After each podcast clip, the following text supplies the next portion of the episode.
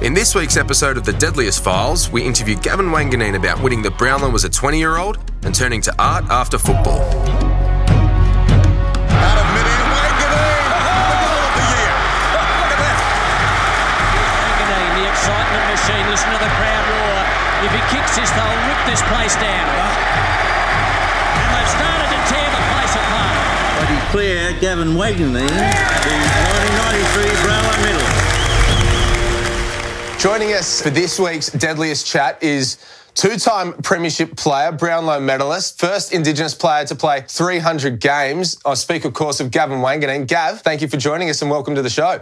How you going, brother? All right. Thanks for having me. I'm good. Thanks for taking the time. You know, when I go through a laundry list of uh, accolades like that, how does it feel when you hear all of those things read out about the things you did on the field? Yeah, now that I'm getting a little bit older, you know, it's sort of, yeah, you forget, I guess, uh, and maybe that's a good thing too. But yeah, it's a nice feeling to, to be reminded of, you know, some of the things that you've done in your life, in your footy career.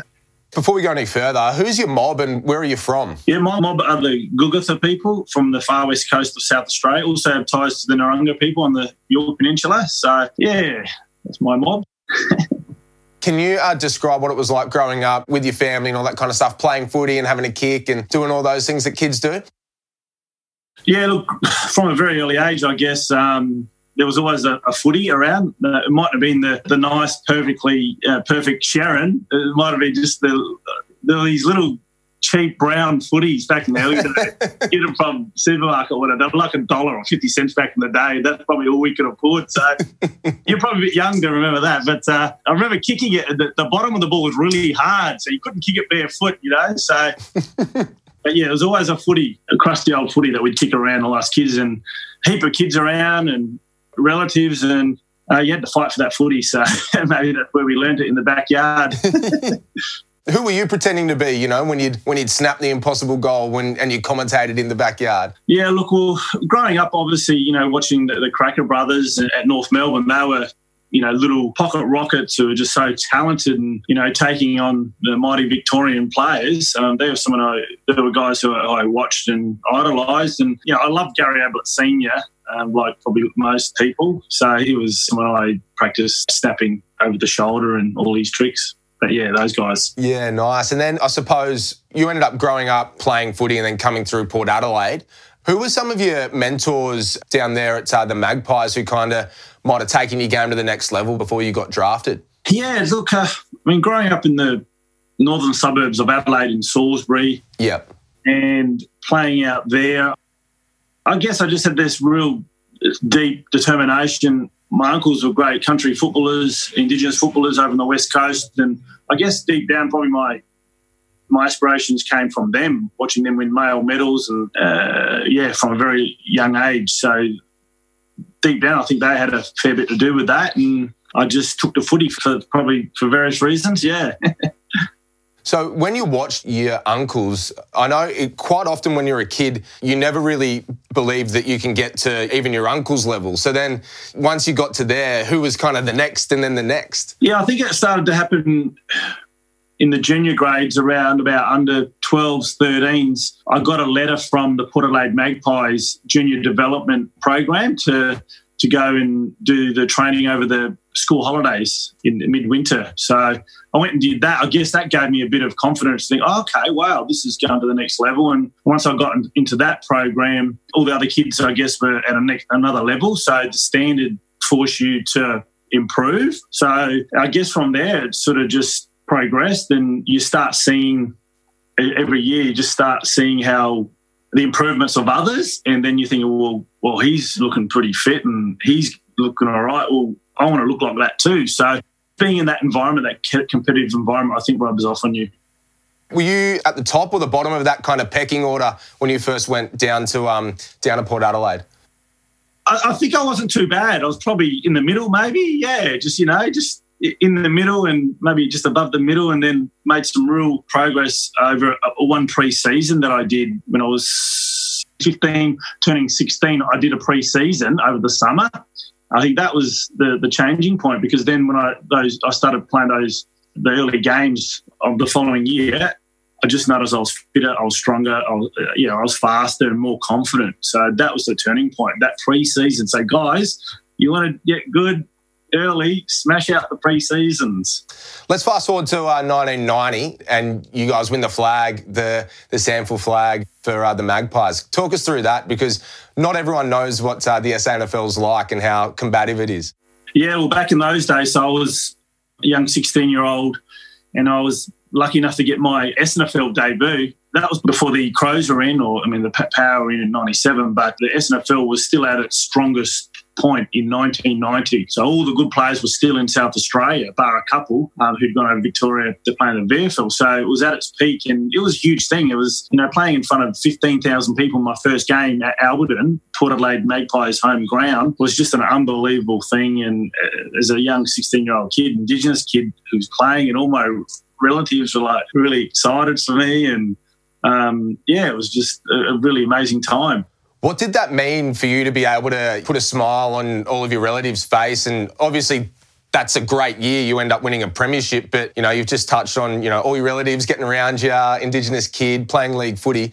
That must have been something special for you. Yeah, it was. They were really proud, and it made me feel really proud too. And there were cousins and who had similar abilities, but for you know various reasons didn't you know get the opportunity. So I guess in a way they sort of saw a bit of themselves in me, and I just felt really proud, and I was able to make it happen. And and you know, sadly, some of them didn't get that opportunity because of various reasons, which I um, yeah, which we all know about, which, is part of life. Yeah. So then, so then you end up going over to the Bombers. You've already achieved premiership success at senior level in, you know, arguably one of the best comps in Australia. Then you come over and start training at Essendon, and then obviously uh, you start your career there. What was that like? A making the move, and then B, you know, with all of these guys who are who are absolute superstars in their own right. Yeah, look, it was definitely going up to another level because whilst SANFL was a great football league, in Victoria it's a bigger population, so it was it was going up into the big league. I guess that's how I saw it. And the AFL had probably truly become the AFL with the with the Crows coming in that year in '91. And yeah, I was I was 17.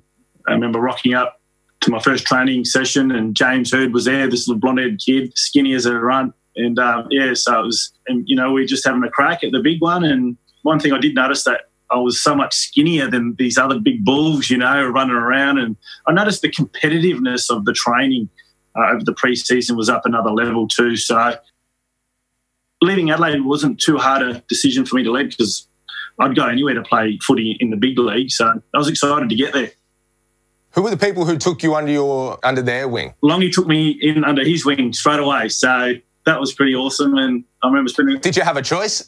no, probably not really. But uh, I spent a lot of time at his house early days playing backyard cricket and get to know Longy and the character that he is. You know, he's just one of the funniest, driest guys. He's got a dry humour that just he's just so funny. So I built, you know, uh, built up a pretty strong bond with Longy, and then Derek Kickett was there as well, and had a lot of other Indigenous boys. Um, uh, Dale Kickett was there.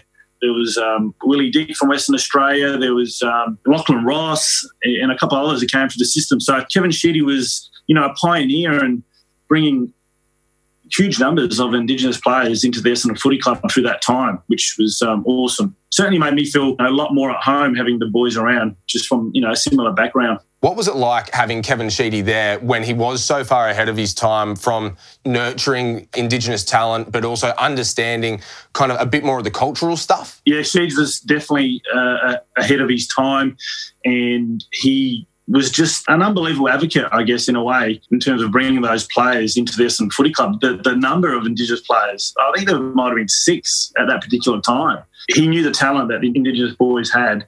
He had that nurturing in him. It was just in him, and he brought that across to the Indigenous boys and wanted to nurture them and to to bring them in and give them an opportunity because he knew what could come of it.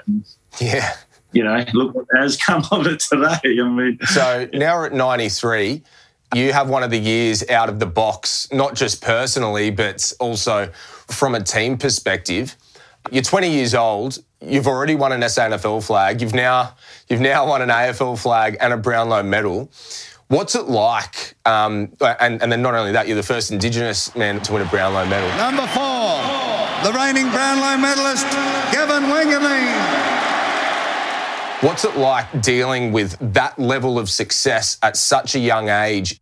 it was a very interesting year. It really was. Um, because you're so young, I don't think you actually absorb it. That makes sense. You don't really absorb it. You understand what you've achieved later on in life, like even like now. I think, you know, in my early 40s, I fully appreciate what it was. At the time, I didn't. So I was just going along with the ride, you know. Um, I wasn't soaking too much in at all. It was, uh, I was just enjoying the ride. And sometimes when you're a young fella playing footy, young Indigenous fella too, you I'm a simple guy, you know. I just do the simple things, and um, I just I was just enjoying the ride. So it was wonderful to obviously win that Brownlow and, uh, and win a premiership in '93. And with the Mighty Bombers, it was you know with the Baby Bombers back in that day, and to experience that with, with Longy, he won the Norm Smith Medal on that day, had an unbelievable game and final series. So, but looking back on it, it was a special year for sure. So obviously that period of time in the early 90s, you had Peter Matera winning the 92, Norm, Norm Smith and the flag the following year. Um, Michael Long wins the Norm Smith, you win the Brownlow. So there's a lot of Indigenous players really stepping up and making their mark. And I think that was what really started from a historical point of view, I guess, the change in perception of Indigenous players. What was it like playing at that time and changing, I guess, white fella perception? Yeah, you put it really well there, Tony. Um, I remember watching that game with Peter Matera carving up on the wing there, that West Coast uh, win. I think he th- kick, I think he kicked five goals off the wing. That's amazing and um, unbelievable. Yeah, and then you know '93 with the Brownlow, and then Longy with the Norm Smith. So you know, black fellas were starting to really put their name, their hands up in terms of, you know, arriving on the big stage. And it probably goes back to even earlier if you look at it with, with um, Maurice Rioli winning that, Norm Smith and a few of the other Indigenous trailblazers along the way. But I guess that came all at once. Yeah. All at once. And it was, yeah, it just felt really proud, you know, to, to know that the other Indigenous boys doing really well in the big league. I remember you know, my early, I think it was 92, uh, I got racially abused at the MCG and, and 93 and 94. So all at the MCG. So to experience that as a young fellow, light skinned Aboriginal fellow experiencing that, I never really experienced that before until they found out my background. And, uh, you know, then the racial vilification code that Longy was a part of, you know, changing. So there was, there was a lot of, you know, things happening and a lot of change and, and for the good. So it was interesting times and I'm proud to be a part of that. What was it like being a light skinned Aboriginal? This is something that a, that a, lot of people struggle to, to comprehend when they're not.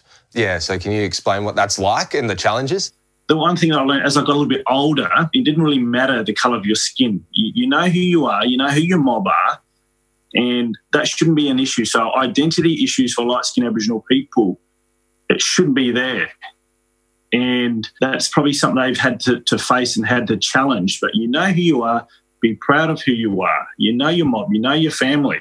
Don't let, let anyone tell you otherwise. So that's been an interesting challenge for me growing up over the years. And as I've got older, I've learnt more and more. And because I was um, closely involved in culture and uh, we went back home and hunting as a young kid and probably didn't affect me as much, but I can probably understand how some of the other lot of skin Aboriginal people might, might have felt over the years. But I just encourage them just to always find out who they are and be proud of who they are when you um, came over to the MCG and you got racially vilified 92, 93, 94, what was that like in terms of how you dealt with it and who you lent on for support? Because that's a horrible thing to have to experience. It was interesting because it was the first time it ever happened to me. I'm used to seeing it happen to my cousins growing up and going to bat for them from an early age. And, you know, I had the decision once to whether I should speak to the media or not. They were hassling me. They were like, my phone was ringing, and I knew it was the you know a couple of the journos trying to get a, a, line off of me to ask me who who was it, you know this, but I was just too young and too scared, and I didn't know what to say. And you know, I spoke to Longy about it, and he, he was great. He said, "Brother, just don't worry about it. Don't answer if you don't want to." And it was good to sort of lean on him and let him know that it did happen. And he said, "You know, yeah, it's happened to me time too, brother." So um, yeah, it was sort of um, good to have him to lean on during you know that time. But as I got a little bit older, and as you get a little bit wiser and more experienced, you understand why people might do it, and there are different reasons why. But um, as long as you you know take something from it, you know, if you, it's okay if you don't want to make a headline of it. You just be yourself. Yeah, you be yourself, and there are other people who have the ability and the confidence at that particular time to go ahead and do something about it. And I, I probably wasn't in the right mindset at that time When you look at what at what they did, obviously uh, Longy with the Racial Vilification Act, and then Goodsy standing up for what he's done, how does that make you feel? Oh, it makes me feel extremely proud of them. And you know how hard that would have been for them, like how hard in that moment and what's going through their mind and, and how nervous they would have been. I just felt really proud of them. And they, they've just done an amazing job. Back to footy itself now. Obviously, there's a lot of talk about Port Adelaide bringing in their own team, and then it finally happens. And then the lure of homes obviously starts coming up. Um, talk us through the move back to Adelaide and specifically playing for Port Adelaide. Yeah, so after playing six wonderful years with the Mighty Bombers, I grew up there. Basically, grew up from the age of 17 to 23. So I had amazing times there, met amazing people who I'm still friends with today and have, you know, such important bit of history making at that footy club during that time. So I feel very privileged to have been a part of that club at that time. But then there was the calling from my other club, you know, calling me back. So it was the hardest decision I've ever had to make to leave, you know, that great club in Essendon. And but I made the decision to go back home to, to play with Port Adelaide. It was in my DNA and to be a part of their first ever year in the AFL. So it was, it was a tough decision. It was tough times. It was tough to get over that move back. But once I finally got over it, which was great, you know, we were able to play in that 2004 Premiership. Mind you, that was 10 years, well, nine years later, after, well, 10 years later after my first Premiership. So to have been able to have played for Port Adelaide for 10 years, you know, win that Premiership, uh, their first ever Premiership, coming from a Port Adelaide background, uh, was really special. And to play footy in my home state in South Australia was uh, was special as well. There it is!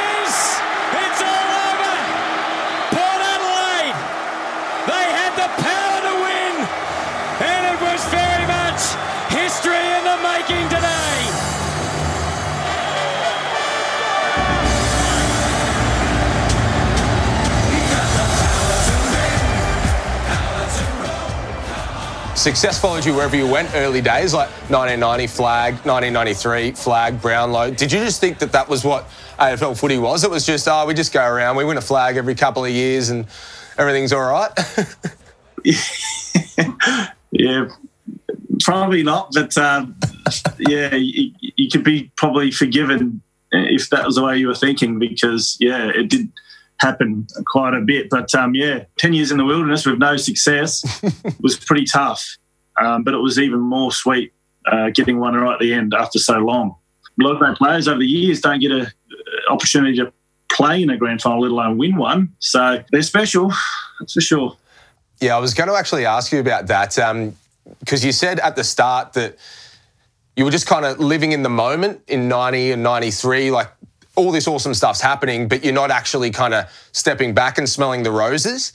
Did you really step back and really cherish that one and live in the moment a bit more and smell the roses? I sure did. I sure did. I certainly stepped back and slowed, tried to slow time down as much as I could to really absorb it right into the senses. So that's what I did. I didn't even have a drink that night because I, I wanted to just realize I didn't want to be drunk and to forget about what actually happened in a way. So yeah, I just really absorbed it. And I was 31 years of age. I was probably just starting to go the other way. I was out of my peak, just out of my peak, and it was it was really special as you get older. And when you do win a premiership later in your career, you just learn how to appreciate them so much more. Obviously, Port Adelaide's had such a great history uh, with Indigenous players since they've been in the comp and you coming back in 97 all the way through to 2006 7 yep 2006 you saw some great ones come through. What was it like being their mentor on the way through? It's funny you know because uh, you know i came back to put out at 23 it was 97 peter burgoyne was a young 17 year old picked up and to see him blossom and have a wonderful career. And then his brother shaun came i think it was two years after or three years after. And then byron pickett came a couple of years after that all four of us played in a premiership together. We all had great games on the big stage, which was um, a big reason why we were able to win a grand final. So we're really proud of that. It's amazing.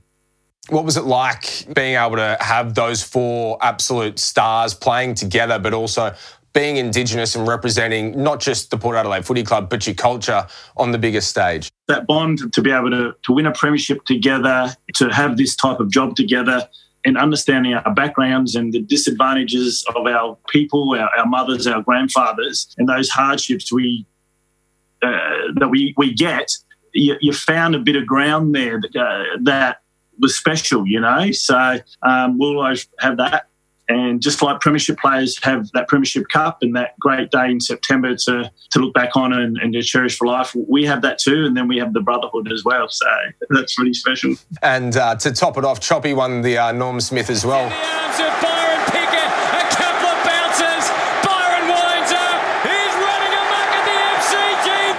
And the winner is Byron Pickett for Byron to win that medal, uh, he had such a great game, and he, he parted really really well that night. That's for sure. Yeah, he might not have been he might not have been sitting back and smelling the roses, maybe.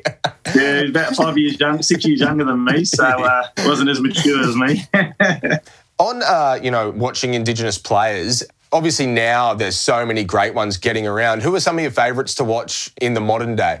Oh, I mean, you can't go past Big Bud. He's just a unique specimen, you know, six foot six, and the way he plays, so he's, he's one of a kind. He's uh, great to watch. Um, you know, Cyril, the the the second effort stuff, and the the pressure, and uh, his ability to change games, and Shaun Burgoyne, still going, still going at forty eight or something, whatever he is. Nah, he's Sorry, brother. You said it. You said it. nah, lucky, lucky we know each other pretty well, like family. So numerous others uh, along the way. Just you know, when you see, you know, Aboriginal mob playing footy at the highest level, you just have that appreciation, you know, and you just wonder where does it really come from? You know, like does it, does it come back to DNA being able to have to chase a kangaroo for bloody 10, 10 mile or and uh, when you have to get on the afterburners to get close enough to throw a spear you know like does it really go back that far? I don't know. you know maybe it does and like just having to be able to not only look ahead you got to better see what's coming. You know i don't know. It's, there's something in the blood you know and we, we all should be proud and, and, the mothers should be proud for producing, you know, Indigenous players. Um, and, and, the game of AFL wouldn't be the same without you know our Indigenous players doing their thing because they're, they're unique the way they play their, their brand of footy. When you look back on your career, and if I ask you to put your coach's hat on, and you're and you're going to talk to a very very young Gavin Wanganeen or you know a young football player coming through, what are the things you're going to tell them about the journey? The first thing probably would be it's going to go so fast. It's going to go quicker than you'll ever know.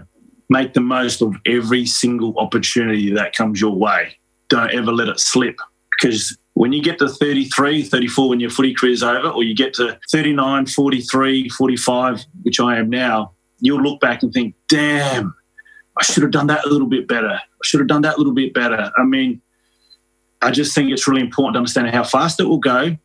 And if you're in that environment, make the most of it because you have an opportunity to set yourself up uh, for life. And but also, there's more to life than footy. So whether you're in the game for a short time or a long time, what's most important is that you're happy with who you are and what you're going to do with your life. And it doesn't have to always be football. Just find something for yourself that's going to make you happy, whether it's family, whether it's the simple things in life. The most important thing is that you're happy. Making the most of, of your opportunity in that, you've got to have really good support networks around you and you've got to have really good people who who look after you and look after all the stuff that's around you. How was your experience with that? Yeah, it's a good point there. I think um, if I could offer another bit of advice, would be to lean on someone, a person or two, in terms of um, a, a, mentorship capacity, um, because you don't know it all. But the more information you can get, the more heads up you can get on things, and the more regularly you get that stuff, it's so important. It could help you stay on course in, in what you want to achieve. So find someone who can mentor you. Find someone who is the right sort of person who's achieve things and, and has proof in the pudding and what they've done. If you can have someone along, some, find someone along your side for as long as possible, that'll go a long way towards you achieving your goals. Footy's not everything. You've obviously lent into your art. I think the AFL found out I'd been painting and asked if I'd be interested in doing a design for the Indigenous round. I wanted to have every AFL club represented on the ball because. Was that something that, that you did as you played footy, or was that something that you came to later? Yeah, I came to later. And when I finished football, I found it really hard to transition out into the real world. So art has given me an outlet and a focus, but also there are other business aspirations that I have, like I'm meeting business people, I'm, I'm building relationships and networks with them, and I have a couple of projects that I'm working on myself that are, um, going to keep me occupied. I think it's really important to keep thinking and to keep uh, meeting people and, and finding something that's going to keep you occupied post footy because it's hard to transition out of footy into real life. And that's something that's been a big challenge for me. And I'm just only now in my mid 40s getting close to achieving that real full exit. You know, I'm not touching that bubble anymore that I was in. I've let go of it and I'm about to create my own bubble. So, yeah, that's where I'm at how excited are you for that? Because you seem like that's filling your cup, it seems, you know, like you seem really energetic and excited when you talk about that. Yeah, definitely. Because I'm excited about it because I'm, I know I'm, I'm, I'm, all footballers probably understand what I'm talking about here. Yourself transitioning into, you know, a media career, getting out of that footy cycle completely. You can be good at doing something else and give you a focus. So I'm, I'm getting close to that, and that's that's why I'm so excited about it because it's, it's been a hard transition uh, out. A lot of people don't realise as well how hard it is and how hard you have to focus on your footy to be as good as you can be. And you almost do that at the detriment of everything else, don't you? Exactly. Yes, you do. Because if I had my time again, I would have continued study. I would have studied while I was playing footy. I would have I would have done a degree in something or two or three different things so that when footy finished, I could just quickly go into something else. And that's yeah, that's what you that was the, the danger back in, my time. And, and for players today, if they don't wrap themselves around something while they're playing footy, the dangers are that they're going to have a harder time transitioning out of footy. What's it like getting, you know, nominated for a list like the deadliest so far after your career, and how does it stack up against everything else? Uh, look, it makes you feel really proud. I mean, to be nominated there amongst so many other great Indigenous footballers, uh, amongst that group, it's that, that's that brotherhood again that we're talking about, you know, and to, you know, see my name there, it, it, makes me feel really proud. And I'm proud for the other guys on there as well, you know, who I played against and had relationships with. And, you know, then there was some older guys who played in different eras. So it's great. They're still getting recognised. So I think it's a great thing. When you look back on your on your AFL career, what do you look back on with the most fondness? I'd have to say the two premierships because I think you set out to play in grand finals and win win grand finals at the MCG on that beautiful big stadium, that beautiful grass. Um, that I look back on those two days fondly. But and then I also look back on the connections that you have with those premiership players and that um, those bonds, but also the bonds with players that you've had over the years, and especially our Indigenous players that we have real strong bonds with. Um, yeah, uh, that's what I look back on. Well, Gav, thanks for taking the time to join us here to talk about the deadliest and talk about you. Yeah, thanks again for your time. We really appreciate it. Thanks, Tony, and well done, brother, on what you're achieving and doing. If you enjoyed this episode, subscribe to our feed so you don't miss any deadly stories. Don't forget to tune in to Yokayi Footy at 8pm Wednesdays on NITV and the AFL Network.